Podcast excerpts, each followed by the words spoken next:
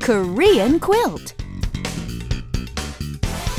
Hi, everybody. I'm Anna. And I'm Richard, and you're listening to Korean Quilt, your guide to the Korean language and culture.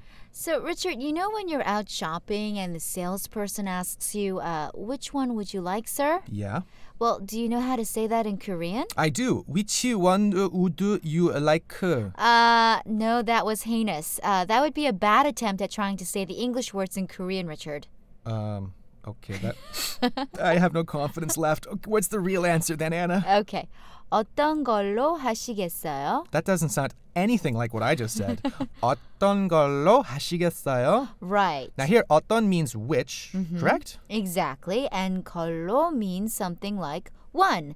And the last part, 하시겠어요 means will you do, literally, but is more naturally translated as would you like. Okay, I can deal with that. Now, can we just try it a little bit slower this time, though, because it's kind of a long sentence. Well, I guess if we must. Okay, here we go.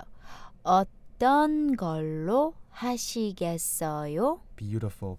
어떤 걸로 하시겠어요? And a little quicker.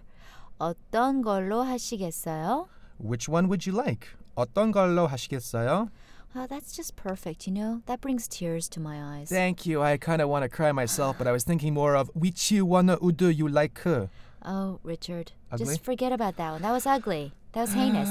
but let's let's go over that expression just one more time, okay? Which one would you like? 어떤 걸로 하시겠어요? Right, so remember that next time you're out shopping, 어떤 걸로 하시겠어요? And we'll join you back here tomorrow for more insight into the Korean language and culture. See you then.